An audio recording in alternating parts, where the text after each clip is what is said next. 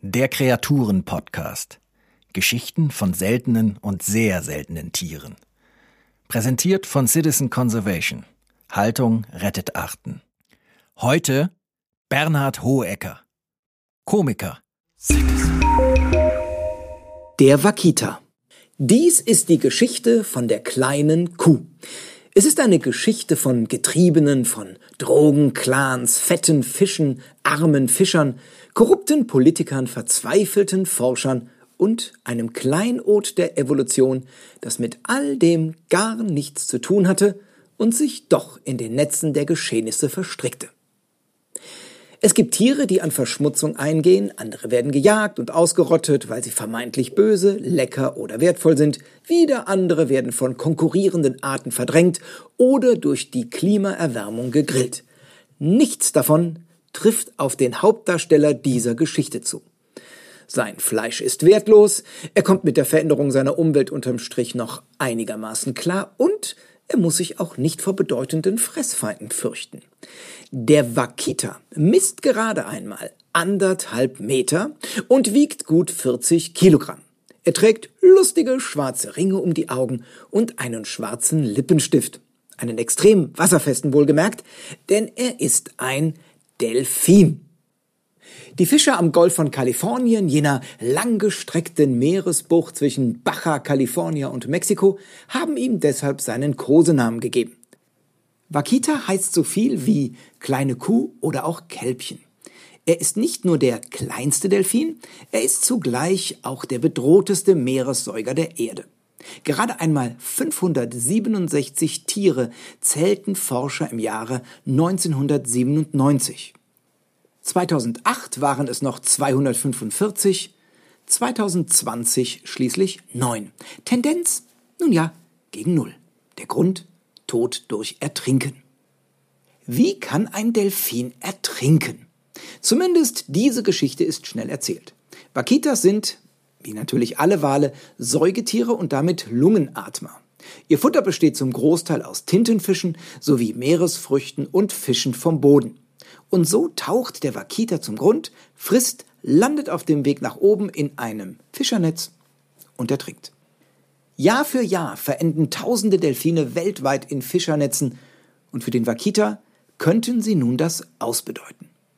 Es geht den Fischern dabei nicht um den Wakita. Ihr Ziel ist ein Fisch namens Totoaba, der Jahr für Jahr hierher kommt, um sich fortzupflanzen und der zufälligerweise genauso groß ist wie der Wakita. Und nun kommt die Politik ins Spiel.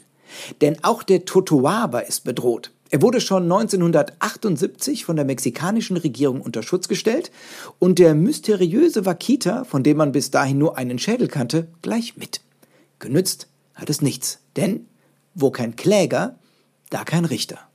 Es wurde munter weitergefischt. Ab den 1990er Jahren eskalierte die Situation dann zusehends. Im Zuge der Verhandlungen um das Freihandelsabkommen NAFTA zwischen Mexiko und den USA war im Norden des Golfs von Kalifornien eine Schutzzone ausgerufen worden. Als später auch ein temporäres Fangverbot erlassen wurde, setzten Fischer im Küstenort Santa Clara erstmals Regierungsfahrzeuge in Brand und entführten Staatsbeamte. 2007 bot die Regierung Fischern, die ihre Fangerlaubnis abgaben, finanzielle Hilfe zum Bau von Hotels für den Ökotourismus an. Die Sache hatte nur einen Haken. Es gab keinen Plan zur Entwicklung des Tourismus in dieser Region. Wer dem Aufruf folgte, sah sich denn auch getäuscht. Es kamen keine Touristen. Stattdessen aber kam das Sinaloa-Kartell, das für Drogenhandel, Geldwäsche und Menschenhandel berühmte Verbrechersyndikat hatte einen weiteren lukrativen Markt entdeckt. Das Kokain der Meere. Die Schwimmblase des Totoabas gilt in China als vermeintliches Heil- und Anti-Aging-Mittel. Eine Schwimmblase wiegt bis zu ein Kilogramm und kostet so viel wie anderthalb Kilogramm Kokain. Für die lokalen Fischer, die mit den wirtschaftlichen Folgen eines Fangverbots weitgehend alleingelassen werden, stellt sich somit die Frage nicht, wes Brot sie essen sollen. Sie haben niemals vorsätzlich einen Wakita getötet. Sie müssen ihre Familie ernähren. Und so wurde der Wakita endgültig zum Kollateralschaden eines von Gier und Korruption getriebenen Staatsversagens. 2017, als noch 30 Tiere übrig waren, wurde ein letzter Versuch unternommen, sein Schicksal zu wenden.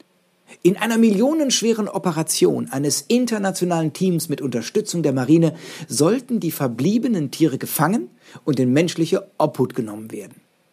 In schwimmenden Meeresgehegen sollten die letzten ihrer Art von Netzen geschützt vermehrt werden. Doch der Versuch scheiterte.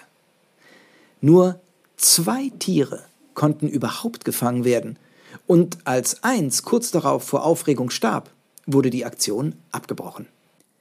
Das Schicksal des Wakitas scheint damit besiegelt. Damit wird er sich wohl einreihen in die Liste der ausgestorbenen Walarten, die vor einigen Jahren durch den Yangtze-Flussdelfin überhaupt erst eröffnet wurde. Der nächste auf der Liste könnte der an der Westküste Afrikas lebende Susa-Delfin sein. Die Weltnaturschutzunion IUCN hat bereits Alarm geschlagen. Botschaft, eingreifen. Und zwar schnell. Das ist neu. Es ist ein Umdenken. Fehler zu machen tut weh. Einen Fehler zu wiederholen ist unverzeihlich. Beim Wakita hat man gesehen, was kommt. Man hätte früher reagieren müssen, als man sah, dass Gesetze ihm nicht helfen können. Man hätte ihn früher rausholen müssen aus seinem Lebensraum, der für ihn zur tödlichen Falle geworden war. Man hat sich nicht getraut, wohl auch aus Angst vor der Reaktion des Zeitgeistes. Einen Delfin seinem natürlichen Lebensraum entreißen? Wie unmoralisch. Zu spät. Vorbei, verweht, nie wieder.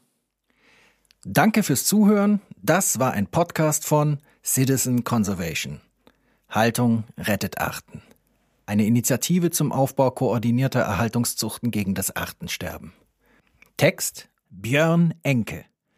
Citizen Conservation finden Sie auch auf Facebook, Instagram, Twitter und YouTube oder unter www.citizen-conservation.org.